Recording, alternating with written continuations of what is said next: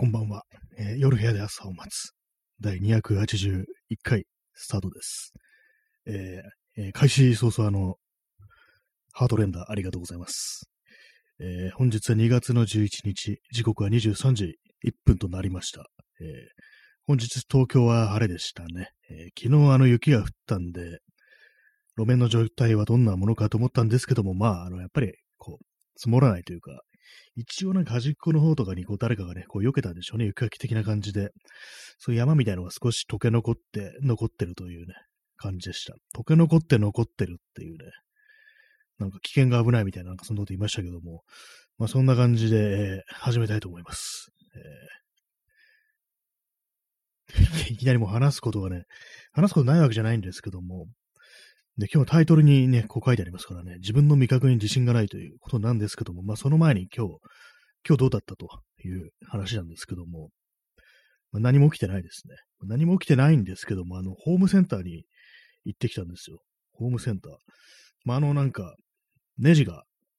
欲しいと思って、ネジとナットがちょっと一つ、一セット必要になって、その木に埋め込むためのナットですね。まあ、ネジ穴を作りたいと。で、まあ、そのネジ穴、作ったネジ穴になんかこう、ね、ボルトを刺して、で、まあ、その適宜緩めたりね、締めたりしたいという、そういうものを作りたかったんで、まあ、ホームセンター行ったらあるだろうと思って行ったんですけども、ありませんでしたね。結構盲点っていうか、まあ、なんか思うんですけども、ホームセンターっていうのは結構、業務用っていうかね、お仕事でなんかいろんな、こうね、道具とか必要なそういう観点では、なんかね、使えるという感じなんですけども、本当になんかあの、素人の DIY という観点においては、そこまでね、なんか手厚くもないのでは、みたいなことを思ってしまいましたね。っていうのも、あの、ものによっては、まあ、特にあの、今日買いに行ったネジとか、まあ、ナットとか、ワッシャーとかね、そういう小さいもんですね。そういうもののね、については、こう、なんか東急ハンズの方が割となんか、品揃えがいいっていう、そういうようなね、まあ、ちょっと逆転現、逆転現象つって言ったのかわかんないですけども、そんなの感じたんですよね。まあそういうわけなんで、もうナットが売ってなかったんで、もうネジの方だけ買って帰ってきたという感じですね。また別な機会に東京ハンズ行かなきゃいけないなっていうようなことを思ってるというね、そんな感じです。でもね、あの、東京ハンズ、東京だとあの池袋店がっていうね、まあ非常に大きなところがあるんですけども、そこがなんかあの、辞めると、閉業するとその店舗閉めるっていうね、ことになってて、なんかこういろいろ話題になってた時期があったんですけども、結構ね、その感じでなんかの新宿とか渋谷までなくなっちゃったりしたら結構嫌だなって思いますね。あれない、東京は結構あの、頼れるところあるんで、あそこなくなったら割になんか痛いなっていうことをね、思ったりしました。まあちょっとあの、ナットの方はなんかまた買いに行かなきゃっていうふうに思ってるという、まあそんな感じの、ね、日でした。まあ別に何も起こってないという感じですね。で、まあ、に自分のこの味覚に自信がないという話なんですけども、あの、さっきあの、インスタントラーメンを作って食べてて、まずいと思ったんですよ。まずいって言ったらあれですけども、なんか全然こう、ね、面白みがない味っていうか、なんかこう深みがないというか、なんか好みじゃないなと、そういうこと思ったんですね。普通の、まあ、醤油ラーメンですね。で、そんなさすがにそれだけだと、なんかつまらないんで、つまらないというか、本当ね、麺しか入ってないんで、ネギを切って入れて、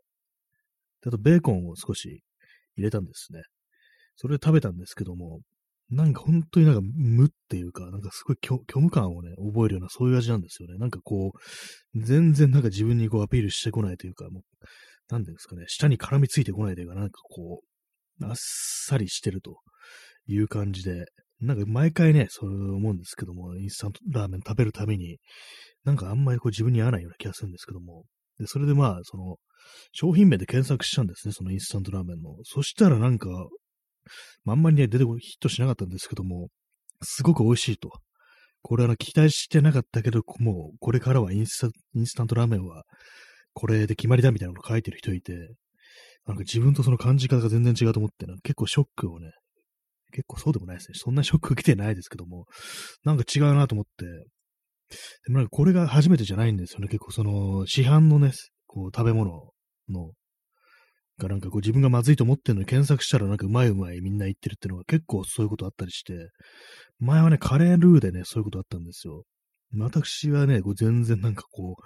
う、なんか本当になんかいかんともしがたいというか、結構いろんな工夫はするんですけども、全然これ美味しくならないよな、みたいなことをね、感じながらこう、食べたっていうことがあったんですけども、それがなんか検索したら結構その、ほとんどこう褒めてるんですよ、その感想を言ってる人が。なんかそういうことをがね、ちょっと連続したもんですから、なんか自分の味覚というものに自信がなくなってきましたね、ちょっと。かちょっとなんか変なのかな、みたいな。この好みはちょっと偏ってるのかな、みたいなことはちょっとね、思ってしまったんですよね。そのカレールーなんですけど、ちょっとね、普通のやつより高い、いいやつっていうね、まあ、ディナーカレーってやつなんですけども、名前言うと。それなんですけども、どんな検索したのがみんなうまいうまいって言って、件だけブログがヒットして、これはなんか、全然なんか何やってもうまくならないみたいなこと書いてる人いて、ようやく同じ意見の人いたみたいな感じのこと思ったんですけども、まあ、それ以外はね、全員もう激賞というかね、なんかみんな褒めちぎってるみたいな感じで、もうカレーはこれが一番うまいよみたいなこと書いてる人がね、人だらけだったんですよね。なんかそういうこともあったもんですから、なんか自分の下の方がおかしいのだみたいなことを、ちょっと今ね、なんか思ってしまってるんですよね。割になんかこう、味の好みというか、なんというか、最近の傾向なんですけども、いろいろ自分でこう作ってみたりして、なんかだんだんこう複雑な味みたいなものを受け入れられなくなってきたのかな、みたいな。これなんですよね。そのカレーにしても、そのインスタントラーメンにしても、ちょっと普段と違う、ストレートで作るよりね、こう、ちゃんとしたこう深みのある味にしようと思っていろいろやるんですよ。まあ、そのラーメンって言えば、あの、なんか出汁を取ったりとかしたんですよね。こう、煮干しの出汁みたいなのを取ってね、こう、スープを作るっていう。まあ、それだけなんですけども、それとなんかほんとネギとかね、追加しただけってあれなんですけども、なんかね、そういうことやるってもなんかあんま変わんないっていうか、で、まあ、その、カレーの方もなんかいろいろこう、クミンをバターで炒めてみて、で、それで、まあ、生姜とかをね、こうすりおろして、ニンニクとか生姜をすりおろして入れてみるなんていうことをやってみてたんですけども、なんか一向になんかうまくならないっていうか、全然ね、こう、美味しくないっていううに感じちゃって、これひょっとしたらなんかこう、自分がなんかこう、味がわからないっていうね、そういう複雑な味がわからなくって、そういう風になってるのかなと思ったんですよね。まあ、それが、それが証拠に、それが証拠に、結構ね、単純なものを食べてるときなんかうまいって思うんですよね。なんかこう、餅に醤油だけつけてるとか、そういう時ですね。あと、海苔で、あの、ご飯を海苔に巻いて、まあ、これは海苔巻きみたいなやつですね。それをなんか酢飯でも何でもなく普通のご飯で、で、なおかつ中にね、なんか何もね、巻かないで、こう、ただの、ただの、ね、白いご飯ですね。白いご飯を海苔で巻いただけのものに醤油をつけて食べるときに、なんか妙にうまいっていう風に思ったりして、なんかそんな感じでも味がなんか本当に なんかフレーバーが一つしか受けれないみたいな、なんかそんな感じに結構ね、最近なってきてるような気がして、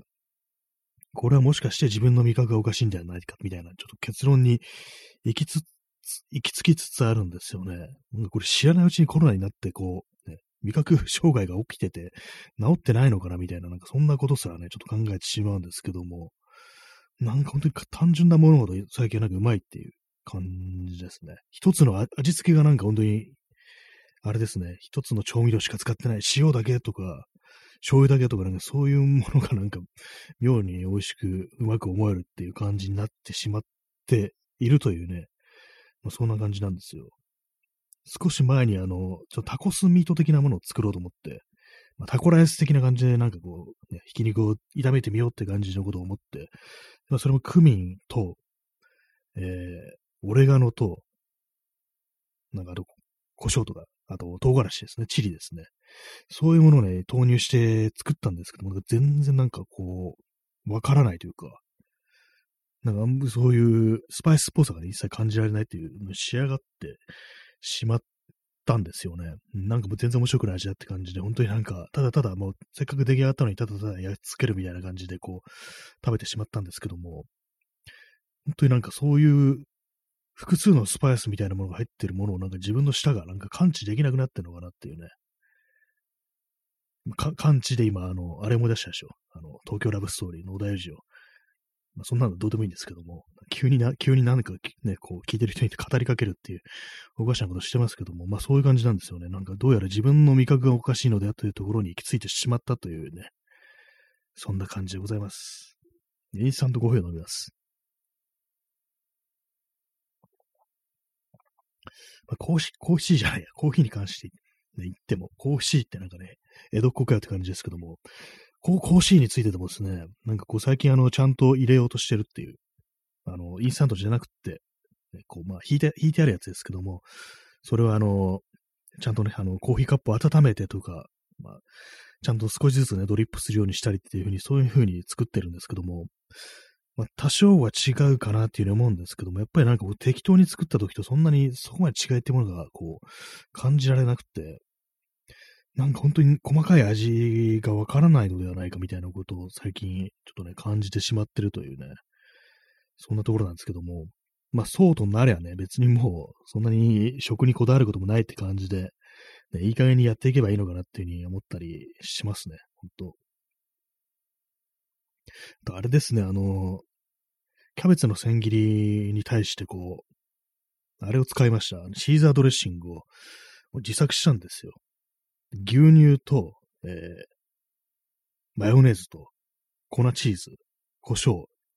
ニンニクのすりおろしっていう感じで作ったんですけども、な、なんかね、結構あれですね。すごくなんかマヨネーズをね、たくさん入れないと、なん、なんていうかその、ドレッシングっぽくならないっていうのがあったりして、なんか、ね、効率悪いなみたいなのを感じ、感じちゃいましたね。でも出来上がったものあんまりこう、味がしなかったりして、一応なんかレモン汁とかね、入れたんですけども、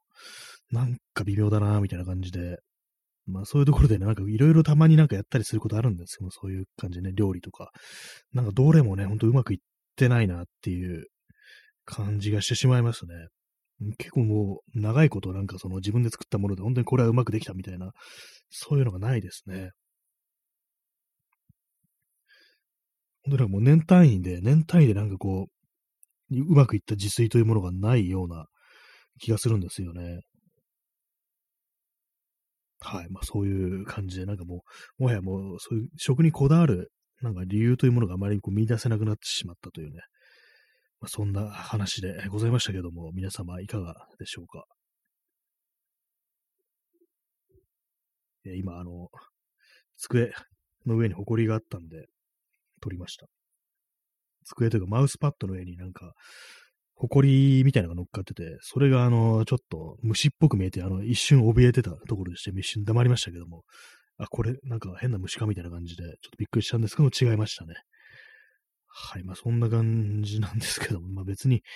ね、こっからあの、特に膨らんでいくというね、ところはないんですけども、まあそれだけでございます、ね。そう、いい加減なね、200第281回なんですけどもね、他に、他に話題がないんですけども、あのー、2チャンネルってなんかありましたよね。まあ、一応今5チャンネルという形でこう、ね、ある、まだあるっていう感じらしいんですけども、なんかあれ、なんかあの、ああいうコミュああいうね、掲示板のコミュニケーションスタイルみたいなものって、どんだけなんていうんですかね、この、この国の人間というかね、こう、インターネット人間に対して良くない影響を与えたのかなっていうようなことを感じるんですけども、結構なんかそうインターネットとかでの、なんかね、こう何かやりました、これやりました、ああいうの作りましたっていうね、そういう人が何かしたということに対して、こう、まず、まずなんかけなしていくっていうね、なんかそういうのが結構あると思うんですけども、なんかね、そう、そういうのって結局なんかあの2チャンネル文化じゃなんじゃないかみたいなことを言ってる人がいて、あ、確かになっていうようなことを思うんですけども、でも冷静に考えてみると、なんか、どっちが先だって話ですね。なんかそういうふうに、あの、何でもけなしていく、ちょっとひねたなんか人間性みたいなものが先にあったのか、それともね、なんかそういう2チャンネル的な文化というものがあって、まあ、それに、こう、背中を押されてよよりね、なんか、こう、良くない方向に行ってしまったのはどっちなのかなって思うんですけども、どうなんですかね。やっぱりどっちもどっち、持ちつ持たれつみたいな感じで、助長し合うみたいな感じで、こう、二人三脚で人間を悪い方向にね、なんか持ってったのかな、みたいなことをね、さっきふと思って、思ったというね、感じなんですけども、まあ、よくなんかインターネットでね、なんかひどいひどいこと知ってなんか炎上する、結構ね、なんか中年以上のなんか男性とかね、っていうのはなんかそういうなんかやっぱ2チャンネル的なこういうインターネットのコミュニケーションスタイルっていうものにこう影響を受けてああいう風になってるんじゃないかみたいなことを言ってる人がなんか、結構ね、なんか何人かいたりして、なんかわかるっていう感じと、なんかそういうものがインターネットカルチャーなくってもそういう人間に仕上がってたんじゃないかみたいな、なんかどっちのね、感覚もあるんですけど、どうなんですかね。割になんかその、全然こう、インターネットとかにどっぷりっていう人じゃなくても、結構何でもね、こう、けなしていくっていう、そういうスタイルっていうのは、結構ある程度、なんか中年以上のね、こう男性だとなんか割になんかそういうのが当たり前になってるっていうのは、まあ、感じるんでね、まあ、どっちがどっちというふうにも言いづらいかなと思うんですけども、まあでも少なくともね、背中を押してますよね。それでいいんだみたいな感じの、なんかすごく助長したのかなみたいな、そういうことはまあ思ったりするというね、感じですね。まあ、なんかけどどこにも行き着かないようなね、話をしてますけども、ぱりね、なんかこう、あれですよね、何でもかんでもけなしていったりするのってね、こう、疲れますよね。なんか本当にもう結構その、それがなんか当たり前になっちゃって、特にな0年代とかなんかそういうなんかスタイルってものがあまりにもこう普通になってしまったというのが、なんかそういう感覚ってものは私はあるんですけども、やっぱりなんか失うものが多そうだなっていうね、ああいうスタイルというものはってことはまあ思ったりしますね。まあ、私自身にそういうものが一切ないかと言われると、まあ、ね、ちょっとね、あれなんですけどもね、ねインスタントコーヒーを飲みます。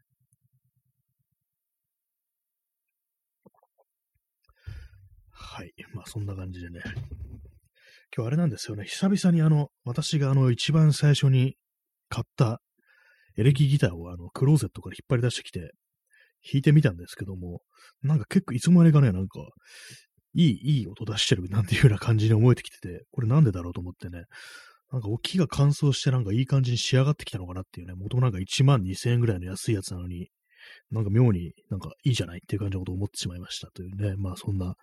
日常のあれなんですけどもね。えー、耳かきさん、他人が楽しくしてるのが許せない人がネットで可視化された気がします。ああ、確かそれもね、ありますよね。他人が楽しくしてるのが許せないっていう、その感じはね、本当まあなんか自分にもね、なんかそういうひねたね、根性みたいなやっぱりこうあるなっていうのはことはまあ思うんで、今までだったらあれなんですよね、もうそういうものになんかね、わざわざ腐していくようなそう発言っていうのはまあ見えなかったっていうね、まあそれこそまあ人にこう見える形でなんかね、ブツブツ言ってるっていう、あのインターネット以前にはなかったはずなんですけどもね、まあそれがなんかこう、ごちゃごちゃ言ってるのがまあ目に入ってしまうっていうね、のがありましたからね。でまあそういうもの同士なんかこうね、なんかどうしてもブツブツ言ってしまうお互いブツブツ言い合ってしまうっていうのがね、ありますからね。まあ、他人が楽しくしてるのが許せない人。まあ、どうなんですかね。自分が、他人が楽しくしてるのを見てどう思うか。割になんか結構好きな気がしますね。他人が楽しくしてるのっていうのはね。つまんなくしてるよりかいいですけども、やっぱその辺のなんか自分のカルチャーみたいなものと、自分のなんかね、こう好むものものとね、こう、正反対のなんかね、ほんとそれこそトライブみたいな感じで、こう、別のね、クラスターというかクルーのやつがなんか楽しそうにしてると、対抗意識的な感じでなんかね、対抗意識と言わなくても、なんかこっちはね、一人でなんかこう、ネクラにやってんのに奴ら楽しそうに仕上がってみたいな気持ちはね、わからなくもないですけども、なんかそういうのは、それがなんかこう、ね、みんなで固まってなんか腐していくっていう風になると、かなりね、イービルな感じになっていくかなっていうのは、そういうことはね、やっぱ思ったりしますね。まあ、でもなんか昨今の感じで言うと結構その他人が楽しくしてるのを他人が、誰かが楽しくしてるってのが一つのコンテンツになっているような気もしたりして、っていうのもなんか結構 YouTube とかね、YouTuber とかのね、あチャンネルで、で、結構なんか誰かが楽しくしてる、ね、のを眺めるっていうスタイルの、そういうね、なんかあの、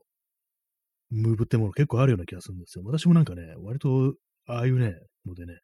誰かの知らない人がなんか仲良くやってる、楽しくやってるっていうのを見ると、なんか結構ね、いいなっていうふうに思いますね。なんか、こう、普通に。まあ、内容的になんかくだらんとかね、なんかそういう、そういうことはなんか結構、ね、いろいろ言われてたようなこともありますけどもね、なんか割になんか単純に誰かが楽しくしてるのってなんか悪い気持ちにならないなみたいな、そんなことをまあ思ってしまう、まあある意味ちょろいというかなんというかね、まあそんなところあるんですけども、なんかその誰かが楽しくしてるってのがなんか結構割と最近ではそうコンテンツみたいになってるっていうことはね、感じますね。その一方でなんか現実社会というかね、こう世の中というか、そういうものがなんか非常に悪い方に向かっていってるその裏返しで、そういうふうなものが好まれるようになってるっていう、もしかしたらそんなのもあるのかなというふうに思ったりしますね。はい。皆様は楽しそうにやっておられますでしょうか？まあ、この、この放送もなんかよくわかんない感じですけど、まあ、ある意味こう、なんか知らないね、こう、知らない男がなんか、一人でよくわかんない感じでね、決まった感じで話してるっていうね、ちょっとから危ない感じの放送ですけどもね、これもまあ楽しそうといえば楽しそうっていうね、まあ、そんな感じなのかもしれないですね。なんかあこう、自分の放送でもあまり客観的に見たことがない、聞いてみたことがないんですけども、捉えたことがないんですけども、ね、ほんとなんかいきなり聞いた人、いきなりこの放送を聞く人ってどう思うんだろうみたいなことはまあ、思ったりしなくもないですね、たまに。どうなんでしょうか。もうよくわかんなくなってきていますけども。基本的に他人のなんか何でもない話っていうのがなんか非常にこう、なんかね、こう尊いものになってきたっていうのはなんか結構そのコロナ以降のね、この世界の感じっていうものでなんか感じたりしますね。周りにこうなんか誰、どこの誰とも知らないようなね、全然こう、別に SNS とかで総合フォローとかじゃなくても、全然知らない人でも、なんかあれやったこれやったみたいな話をなんかこう話してるね、こう、そういうなんか日常系のポッドキャストみたいなのってなんか割に結構聞いてると気が紛れるというか、なんというか、ね、いい気分になるっていうのを感じますね。はい。まあ、ある意味こう人間というものがだんだんだんだんとこう、孤立していってるっていうね、なんかみんながみんなこう島になりつつあるっていうね、なんかそんな感じの裏返しなのかなっていうこともまあ思わなくもないんですけども、まあそれでもね、一切こう何もなしにこう孤独にこう孤立してるよりか、まあいいのかななんてことを思うんですけども、まあでも私も昔からね、昔のと比べるとやっぱりなんかこう、あんまこうひ、ひねたそういう感じのなんか結構シニカルな態度っていうものはなんか結構薄れた感じありますね。まあそれもまあ、加齢によるものなのかもしれないですけども、昔はもう少しひねくれてたような 気がするんですけども、結構ね、もう最近はなんかこうシンプルになんかこう、誰かがなんか楽しくしてるのってのはなんかいいよな、みたいなね、ことをね、感じてしまいますね。まあ、感じてもいいんですけどもね。インスタントコーヒー飲みます。ね、こういうの昔だったらね、なんでインスタントコーヒーごときでいちいちね、なんかこう、ごちゃごちゃ言ってみたいなね、そんな人も多分いたんでしょう。今もいるのかもしれないですけども、まあ、よくわからないですけどもね、まあ、そんな感じの話を、そういうなんかね、こう、あれです。本当取り留めもない話をする放送なんですね、この放送は。で、本当なんかあれですね、あの、大学で教えてる人って、確か大学のなんかの講義って1時間半ですよね。よく喋るなってなんか、ね、まあ、先生と呼ばれる、人に教える人ってなんか異常になんかね、まあ結構学校とかね、まあ、外国は知らないですけど、日本においては結構先生がね、ずっとダーッと喋るなんていうね、ことが大体まあその授業のスタイルですけども、なんか冷静に考えてみると、こういうね、自分がなんかラジオとかやってみると、なんか学校の先生ってすごかったな、みたいなね、ずっと一人で喋ってるようなもんだぞ、あれ、みたいなことをね、しかもそれ毎日、あのね、毎時間、まあ6時間とかね、6時間分なんかそういうのやってるっていうね、ちょっとどうかしてんじゃないかみたいなこと言いますけどもね、どうなん、どうなんですかね？あれなんかちょっと気が変になったりしないのかなみたいなことをね、ちょっと思ったりしましたね、あれは、なんか。ある意味すごいですね、あれなんか。私なんかあの、なんか謎にあの、国語の先生というものに対する、なんかね、ちょっと信頼、信頼みたいなものがあるんですよね。っていうのも、あの、私のなんかこう、中学校とか高校の時、担任のね、先生があの、国語の先生で、割になんか授業が面白かったっていうのがあったり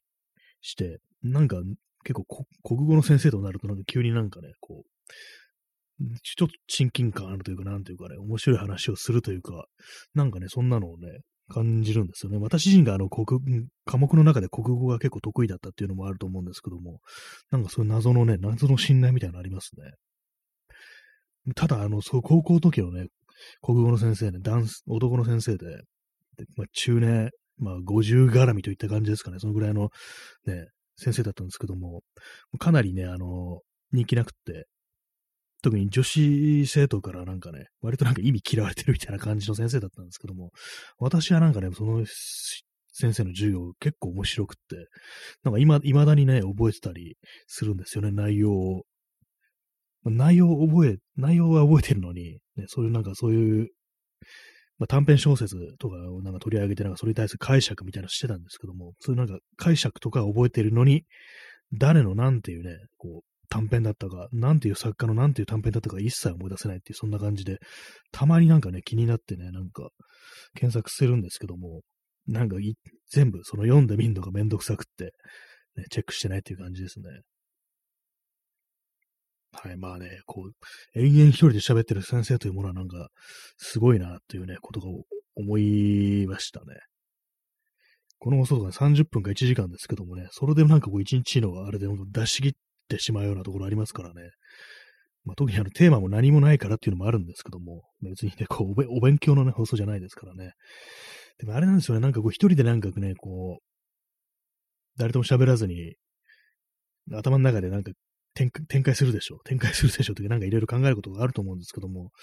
なんかどうもその考えてることと、この放送で喋ることっていうのが今一つリンクしてない感じで、なんかもう少しこう言いたいこととかね、あったはずなのになんか始めてみるとなんか結構飛んじゃうな、みたいなことが結構ね、あったりして、なんか今日もなんかもう少し なんか身になるというね、ことが、身になるというか、なんかこう意味のあることをなんか言うはずだったんですけども、なんかこう始めたら急に忘れちゃいましたね。まあ、どうせなんかね、もう相当ナンセンスな、ね、内容なんでしょうね、本当にね。私、なんかくだらないことしかまあ言わないというね、そんな人間ですんで。あれですね、こう今、あの自分のこうタイムラインをね、こう振り返ってるんですけども、なんか本当にあれですね、こう、一言しか言ってないな、みたいなね、ことですね。本当なんかこうな、泣き声じゃないかって感じですけどもね。昨日はファミレスの話しましたね、なんかね。なんか今、あの、あれですよねサイ、サイゼリア、サイゼリアですね。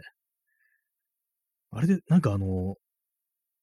パッとサイゼリアっていうなんか屋根、屋根の？CM ありませんでしたっけ？あの、なんかあの、小林亜生がパッとサイデ、サイデリアか、あれは。あ失礼しました。全然違いますね。サイゼリアとサイデリア。だいぶ違いますね。でもなんかちょっとややこしいですけどもね。まあなんかね、昨日はなんかね、そのサイゼリがどうどうたらこうたら、まあ、男女の、男女じゃなくて、まあ、カップルとかで行く時にどうのこうのって話ですよね。なんかこう定期的に話出てくるんだって感じなんですけども、そこから転じてなんか逆に普通のファミレス話していくぞみたいな話をね、しましたけれども、三垣さん、延長して延長します。ね。もう早いですからね、この決断がもう延長してきたらもう即にもう0.3秒ぐらいで延長することを決定するというね。まあ、そんな感じの放送なんで、本日はもう30分ね、やりたいと思います。ありがたいですね。なんかこう、延長してって思ってる時に延長してって言ってくれるとね、まあ、当たり前のことじゃないって感じですけども、ね、嬉しいですね。ありがとうございます。耳かきさん、やったいいですね。このなんか、プリミティブな感じのね、両手をね、こう、握り拳作って上に掲げてやったっていうね。もう最近ね、やってないですよね。最近っていうか子供の頃からでもやってないかもしれないですけども、ほんとね、心の底からやったを叫べる日がね、我々に来るのはいつでしょうかなんてことをね、ちょっと思いますけどもね、やったーっていうね、やったーと思った時あったかなっていうね、ないような気が、まあ、こう、まあ、ちょっとね、こう、あれですね、こう、油断するとこに暗い方に持っていくってね、良くない感じですね。こういうのはインターネットのおじさんの良くない癖なんだよっていうね、そういうこと思いますけどもね。まあ、そんな感じで、あの、5分程度ね、まあ、あの、インターバルを置いてまたね、始めたいと思っておりますっていうね、感じなんですけども。あの、なんかあれですよね、あの、フォルクスっていうファミレスもありますよね。なんかあんま見たことない気がするんですけども、なんだか謎のなんかマイナーファミレスみたいな、そんなのがあったり、あるような気がするんですよね。花屋洋平とかね、なんかあの、基礎地とかなんかの和食系のね、ファミレス、ああいうのなんか全然入ったことないですね。まあ、この話すいません、あの2回目なんですけどもね。あの、なんかでも通るたびにな、ここはどういうものが出てんだろうと結構ね、その基礎地とか花屋洋平とかね、前を通るたびに割と思ったりするんですよね。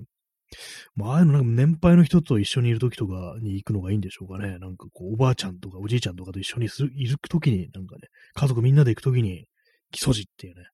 まあ、子供、孫がなんか嫌がりそうな感じしますけどもね。まあ、そんな感じで、まあ、もう30分やりたいと思います。あと30分はの基礎寺特集です。ね、嘘です。ね、基礎寺の話で30分持たせることはできませんね、さすがに。はい。まままだあの、20秒あるってことでね。この放送、あの時間いっぱい使い切るっていうね、そういうケチくさい放送なんでね、まだ時間ある限り喋り続けるというね、まあ、そんな感じの放送です。はい、えー、ハートありがとうございます。そういうわけで、あの、5分少々、ね、休憩をいただいてから、また再び始めたいと思います。それでは第1部間ということで、それでは、はい、えー、第2部を始めたいと思います。えー、時刻は23時38分ですね。ハートレンドありがとうございます。はい、えー、先ほどそうですね、あの、ファミレスの話をしてたんですけども、なんかちょっとその5分の間に、こう、そもそも外で物を食べるというものは一体何なのかみたいなことをちょっと考えていたんですけども、割に私という人間はそういう外食自体がそんな好きじゃなかったりして、っていうのもなんか落ち着かないんですよね、外でこう食べるっていうのが、まあ、外っていうかまあね、こう店、店で食べるっていうのになんかどうも落ち着かないっていうか、あんまこう自分が落ち着けるような店っていうのにあんまりこう巡り合ったことがないっていうね、まあ、そういうのもあるのかもしれないですね。クジラドゥさん、初見です。ありがとうございます。なんか初見です見るとなんか妙にこう盛り上がってしまうんですけど、何なんですかね。こう初見じゃないけども初見ってくるとなんかどうもね、面白いっていう感情がね、こう出てきてしまうんですけども、ね、初見ありがとうございますね。よかったら、こう、この後も聞いていってくださいというね、まあそんな感じでいきたいと思います。えー、クジラドゥさん、基礎時、子供の頃家族で入ったらガラガラだったのに大会て泣き出してしまったトラウマを思い出しました。ああ、まあそういうことあるんですね。基礎時ガラガラなんですね。まあ時間帯とかそういうのもよるかなと思うんですけども、確かにね、基礎時に入っていく、ね、人を見たことがないですよね。なんか花屋傭兵は、なんかあの、ね、こう入り口に、こうお、おじいさんおばあさんがなんかいて、なんかね、こう入るかどうか、なんか迷ってるみたいな、そういう光景を見たことあるんですけども、木曽路に入ろうとしてる家族連れ見たことないですね。な、なんなん、なんなんでしょうか、木曽路。逆に興味がね、こう出てきましたね、木曽路というものに対してね。一回なんか私、友人と、なんか3人ぐらいでね、外歩いた時に、まあ、ちょっとどっかファミレス入ろうかみたいな感じの展開になって、展開ってなんだって感じですけども、それになって、その時ちょうど目に入ったのが花屋予兵で、あそこ一応なんかファミレスみたいなのあるけどどうするって。いや、花屋予兵ってよくわかんないし、みたいな感じでね、こうスルーしたっていうね、ことをなんかその花屋予兵見るたびに思い出すんですけども、あそこで入ったら人生変わったかもしれないですね。まあ変わってないと思いますけどもね。はい。えーチャンツさん、こんばんはあ。ありがとうございます。こんばんは。えー、月のね、アイコン、絵文字で持ってね、こんばんはという、三日月ですね。今日は三日月なんでしょうか。まあ、こう月の、月を今日は見てない気がします。多分晴れてると思うんですけどもね。えー、とろみちゃんさん、照れる。ありがとうございます。照れる、照れに対しありがとうございますっていう返しもあれかと思うんですけども、いろんなね、あれありますね。絵文字がありますね。照れるっていうね。こう、なんか、おさげ、お下げっていうんですかね。なんか、ドラえもんの静香ちゃんみたいな髪型をした、こう、キャラクターがこう、照れるっていうね、赤くなってるというね、そんな感じの絵文字なんですけれどもね、ありがとうございます。そうですね、基礎、基礎字ね、基礎字なんか名前が怖くないですかね。基礎っていうとなんかあの、基礎用紙なんかを思い出すんですけども、ね、武将かよって感じですけどもね、基礎字っていうね、なんか、名前からなんか山菜しか出てこなさそうなね、山菜の入った蕎麦しか出てこなさそうなんで、そんなイメージを受けたりして、なんかこうね、頭の中にこう、山の中みたいなね、絵が浮かぶんですけども、何なんですかね。謎ですよね。ね、P さん、基礎字、そこそこ高い。値段が怖い。あ、そうなんですね。P さん入ったことがあるんでしょうか、基礎字に。ね、そこそこ高いですね。だからもうそれもあってなんか人が入入ってないか、入ってるか入ってないかあんまこう外からわかんないですけども、なんかちょっとね、変わったポジションに位置してるのかななんてことは思いますね。えー、クジラドリさん、基礎ロ。基礎路なんですかね？基礎字？なんか簡単になんか基礎字みたいなね、なんか、基礎字って読んでました。あの、人の恋字を邪魔する奴は馬に蹴られて死んじまえのね、あの、路上の路を字と読むっていうね、そういう感じでね、読んでた。実は基礎路だったりしたらどうしようなんていうね、なんか要素路的な感じで、あの、今、長渕剛が頭の中にこう、浮かんできたんですけども、あ、いや、多分基礎字だと思います。あ、そうですね。基礎字の方がなんかしっくりきますね。まあ、基礎っていうふうに、あえてね、こう間違えて読んでいくっていうね、雰囲気いくのも面白いかもしれないですね。あ、P さんは入って値段見て逃げ出した学生時代。あ、結構それなんか勇気いりますよね。入ってもやばい、ここはもう自分の来てはいけないところだっていう感じで、ね、逃げ出すの覚悟いりますよね、そういうの。私も幸いそういうのあんまない、ないんですけども、これ払えんわって時にね、勇気を持って逃げ出すっていうね、あるいはま勇気をね、こう、出して無線飲食するかっていうね、そういうね、ことをね、思いますよね。きついせいでかなりね、もう逃げ出したくなるぐらいの値段なんですね。そんな高いとはって感じですね。えー、クジャルさん、基礎時からの逃亡者多い。なんかすごい歴史の話をしてるのか、ファミレスの話をしてるのかよくわかんない感じのね、文章になってきますね。基礎地からの逃亡者っていうのは、なんかこう山の中を抜けていくなんかあの、ね、こう落ち武者みたいなのがなんか頭浮かんできますけどもね、基礎地という名前から、どうなんですかね、こう、値段見て逃げ出したっていうね。えチャンスさん、とんかつの和光のことをわさちと呼んでいます。なんか結構そういうのありますよね。わざとなんか名前間違えていくっていうか、なんか自分の中でこうじゃないとなんかしっくりこないっていうね。どう、どうにもこの読み方じゃないと腑に落ちねえっていう、なんかそういう、なんか謎のね、なんか、江戸っ子みたいなね、なんかそういうところ出てきたりするときありますよね。わさちっていうね。どうしてもそう読みたいっていうね、なんかそういうなんか、わがままをね、店の方が受け入れてほしいですよね。和光。なんで和光なんだって感じしますけどもね、ほんと不思議ですよね。和光っつらあの埼玉県の和光市っていうところありますけどもね。木曽路、わさ、わさち、木曽路わさちっていうね、なんか面白いですけどもね。花屋王兵も大概だってね、人の名前じゃないかっていうね、こと思うんですけどもね。えー、P, P さん、 Escape from KSJ っていうね、木曽路からの逃亡っていうね、 Escape from New York 的な感じですね。木曽路からの逃亡。かなりね、でもね、きついですよね。その高いっていうのはね。あ、耳かきさんから、あお値段情報が来ましたね。あの、木曽路、今見たら、とろ握り寿司6貫2300円、税込み2530円でした。これが安い方のメニューでした。あ、じゃあもうきついですね。これ安い方のメニューで2300円。入ったらまあ2300円。まあ税込み2530円。確定で、なおかつそれにドリンクとか頼む頼まなきゃいけないってことで、もう終わりですよね、入ったらね。爆死っていうかね、ほんと、それはね、ちょっと逃げてもね、仕方ないです。ほんとなんか、ちょっと逃げる用の、なんか、対、対比路みたいなちょっと基礎地がなんか、ちゃんとね、こう、用意した方がいいですよ。さあの、なんか、あの、ちょっと、咳込んじゃいましたけども、あのね、あの火事の時にね、こう、ビルの上の方からなんかあのダストシュートみたいな感じで逃げていくありありますよね、あの、緊急避難用のあれ。あのね、滑り台みたいなやつ用意してね、もうダメってなった人は、まあそこからシュッとね、こう帰るっていう、そういうの用意した方が、基礎地はいいと思うんですけどもね、まあ、私も見る限り基礎地の店舗にそういうものが用意されてるには見えなかったんですけどもね、あ、んまこういうこと言ってるとなんか防災の、あんまちゃんと防災対策してないみたいに誤解されて、こうなんか 怒られそうなんですけど、まあ、ね、ジョジョークです。ジョークです。ね。基礎、基礎字ね、基礎字意外となんかね、こう、有名なんですね、ある意味。ね、名前だけは皆様知ってますもんね。名前も聞いたことないという感じじゃないっていうね、ところからなんかその、あの名前のインパクトですよね。なんか縦書きで基礎字ってなんかあの、木彫りみたいな字でね、なんか、木彫りのフォントみたいなやつで、あの、基礎字でバンバンバンってなんかあの3文字ね、並んでるのを見たことあるような気がするんですけども。まあでもあの、花屋お兵となんか、ごっちゃになってるかもしれないです。ね、何なんですかね。意外になんかあの都心部にあるんですよね、木曽路って。こんなところに木曽路かよって感じでね。なんかあのね、あの、大久保通り沿いに、ローカルな話かって感じですけども、なんか大久保通り沿いに木曽路が花屋をやった気がします。はい、ね、木曽路情報でしたけどもね、なんか、ね、くじ、くじゃどさん、こんな夜中に木曽路かよって。すいません、素でなんかかなりもう受けちゃいましたね。こんな夜中に木曽路かよって。あどうなんですかねあの、ファミレスって、ね、前はなんか24時間やってましたけども、基礎時とかも24時間だったんですかね。夜中、こんな夜中に基礎時間がなんか本当に、ね、実現してたら面白いんですけどもね、普通になんかね、あの、デニーズだとかね、まあそう、ジョナサンだとか、そういうところは24時間ってところはね、よくありますしたけれども、ね、基礎時24時間っていうね、夜中に基礎時でね、こう、行くっていうね、そんな人いるのかなと思っちゃいましたけどね。こんな夜更けにバナナかよっていう、なんかその、あれですよね、元ネタあの映画ですよね。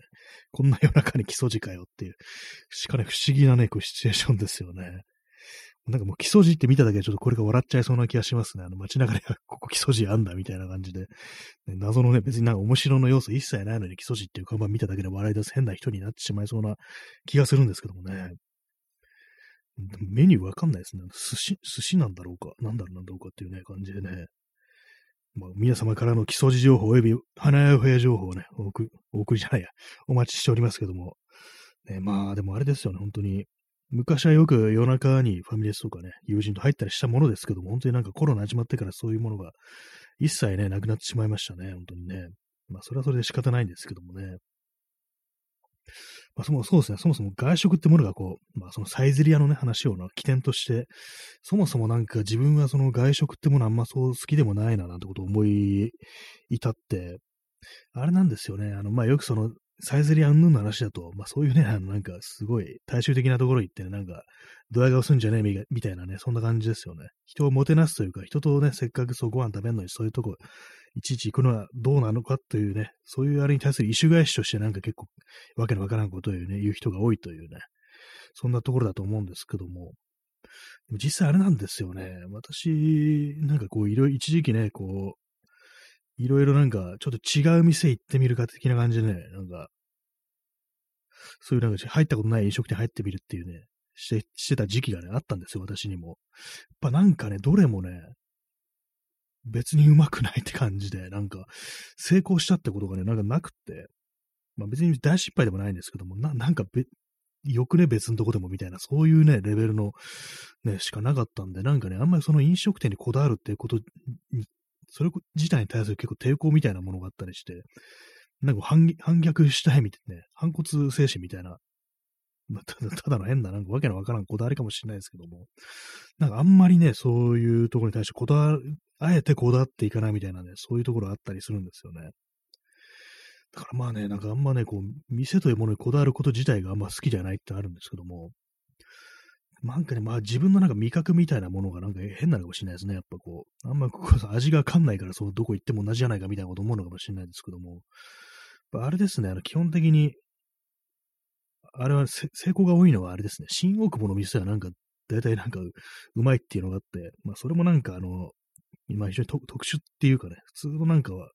わかりやすい料理というよりは、よりか、ちゃんと特色があるっていうかね、まあ、あの、例えばその、私の行った中でね、うまかったなと思ったのが、あの、蘭州牛肉麺っていう、ね、そういうお店ですね。そういう、まあ、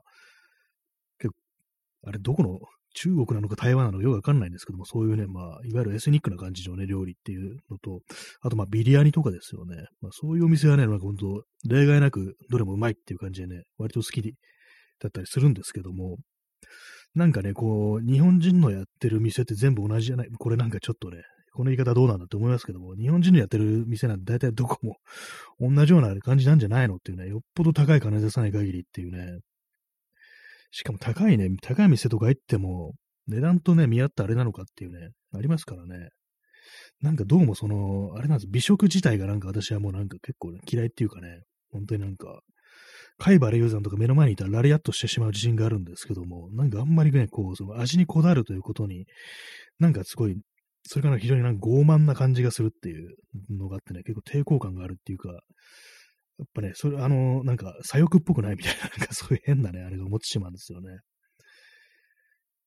ちょっとあの話はね、ずれるんですけども、あの、魚、魚料理、刺身とかね、そういうものありますけども、で私のね、友人で、あの、九州ね、九州出身のね、友人がいて、で、そのね、人がね、その友人が言うには、東京のなんか魚料理はね、ちょっとあんま食べる気がしないっていうね、ことを言ってて、やっぱりその地元のね、こう、魚がほんとうまかったから、わざわざなんかこうね、外で食べるときに魚を選ぼうと思わないっていう感じのこと言ってて、ああ、なるほどねっていうこと思ったんですけども、まあなんとなくそれも、私もね、東京の人間なんですけども、それわかる気がして、結構ね、なんか寿司屋とかね、なんかちょっと高い店入ってね、この、あれがうまい、これがうまいとか言ってね、なんか、なんかね、越にいるね、おっさんがいますけども、結局うまいのってなんかね、その取れたところで食べるのが一番うまいですからね。